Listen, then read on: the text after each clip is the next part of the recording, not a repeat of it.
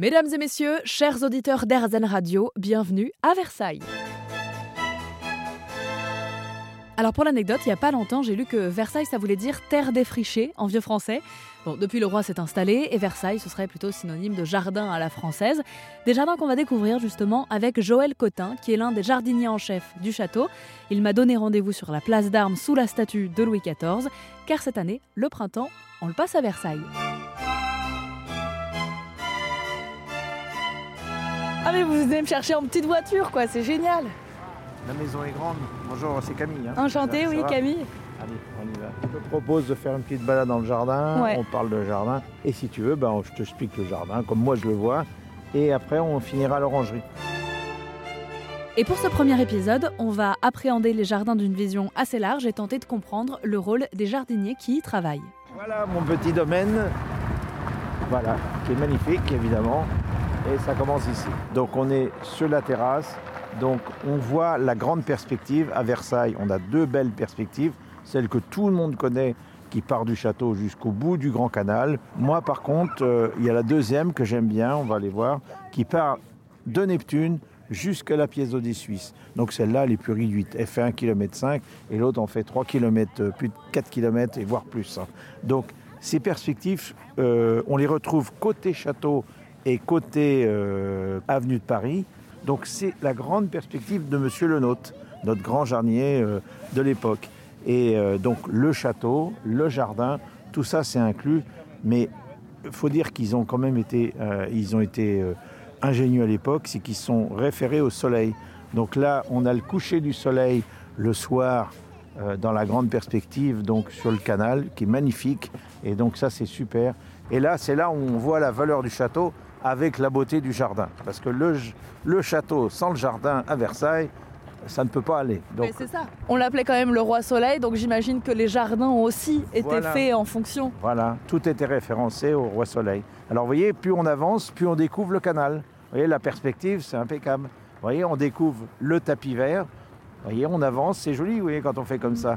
Le canal, on voit bien, on voit la perspective, qui est inconstructible, je le rappelle. Et là, on découvre le parterre, le parterre de la tonne. On y est, vous l'avez entendu, on se trouve sur la terrasse face à ce jardin géométrique pensé par le nôtre, le jardinier de Louis XIV. Mais ici, une grande partie des terres était dédiée à la chasse. le, le génie de le nôtre, c'est de, de- de- de comment, de mettre tout en valeur.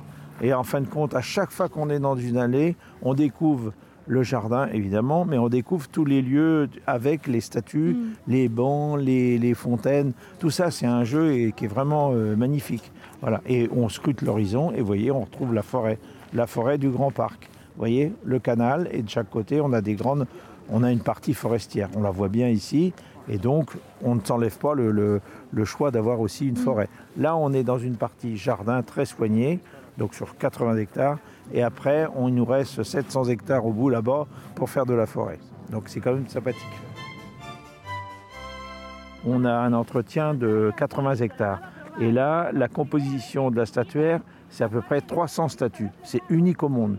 Voilà. Les fontaines, chaque endroit, il y a une fontaine. Chaque jardin est référencé avec une fontaine. Donc là aussi, c'est magnifique. Et donc, c'est un jeu de fontaines, de découvrir des statues. Là, on vient de les découvrir. Elles étaient couvertes l'hiver. Et là, on les voit. Vous voyez, là, c'est joli, le soleil. Là, on a la charmille, les haies de charmille qui commencent à pointer. Et les petites feuilles, on voit les feuilles qui sortent. Là, j'adore le mois d'avril parce que c'est le printemps. Et là, la référence du mois de, de mars, c'est les petites jonquilles. On a la floraison des petites jonquilles. Et donc, quand on voit les petites jonquilles, le printemps est là. Et là, on est bien. Le jardinier renaît et est très heureux dans le jardin. Est-ce que Voilà. quelque part, c'est pas la, la meilleure période, le printemps, parce que justement, on, on voit le jardin changer de tête? Au coup- alors, le, le jardin, c'est quatre saisons. Ah, on a quand même eu un hiver froid cet hiver. hein. Et bon, bah, quand Et long. euh, long, et, et bon, bah, il n'y a plus de feuilles, il n'y a plus rien, il n'y a plus de verre. Donc, un bon jardinier se doit d'avoir de la verdure, des fleurs et tout. Donc, le printemps, c'est la belle saison. Et après, évidemment, l'été, l'automne, par les couleurs des feuillages qui changent. Donc, on a la nature avec nous, on est gâté. hein. Chaque saison, on est gâté. L'hiver, ça serait plutôt. Mais ça a un charme aussi parce qu'on a un peu moins de monde. Et donc, on retrouve le jardin plus calme. Voilà. Parce qu'à Versailles, c'est quand même, euh, en gros, 7 à 8 millions de, de personnes dans le jardin. Donc euh, c'est quand même euh, important. Donc les avoir, c'est bien, ça fait vivre Versailles, mais aussi le calme retrouvé l'hiver, c'est aussi intéressant. C'est Oui. pour ça qu'il faut... Chaque saison apporte un, un peu de bonheur. Voilà. Vous parliez de Le Nôtre qui a donc sculpté euh, ces jardins. Vous, en tant que euh, jardinier en chef, votre rôle c'est de continuer son travail ou d'apporter votre pierre? Alors non, nous on continue, on fait de l'entretien pur et dur. La référence c'est le nôtre, la référence après c'est la mort de Louis XIV, 1715, et toutes les restaurations sont basées à peu près sur cette époque. Mais quand on dit historique à Versailles, il y a eu plusieurs histoires, il y a eu plusieurs rois, donc on ne peut pas choisir, euh, voilà. Donc on a des bosquets, qu'on a deux bosquets qu'on a refaits façon Louis XVI, et les autres sont à peu, peu- à peu près fin du règne de Louis XIV, donc voilà. Et donc, c'est restitué. Vous voyez, le parterre de la tonne qu'on voit là, il a été restitué en 2012. La CMH a fait les études, il a retrouvé les parcelles de gazon, les broderies, les taupières, on a remis tout en place. Et donc là, par contre, on a enlevé les fleurs. Les fleurs avaient été apportées euh, au 19e siècle, et donc ça nous a supprimé les fleurs. Donc c'est très joli comme ça. Mais moi, ce petit manque de fleurs, euh, avant, c'était quand même un petit peu. Alors c'est pour ça qu'on a rajouté pour le printemps des bulbes, des jonquilles, des narcisses et des petits muscaris pour donner un peu de fleurs au printemps. Et donc l'été, on n'aura plus de fleurs.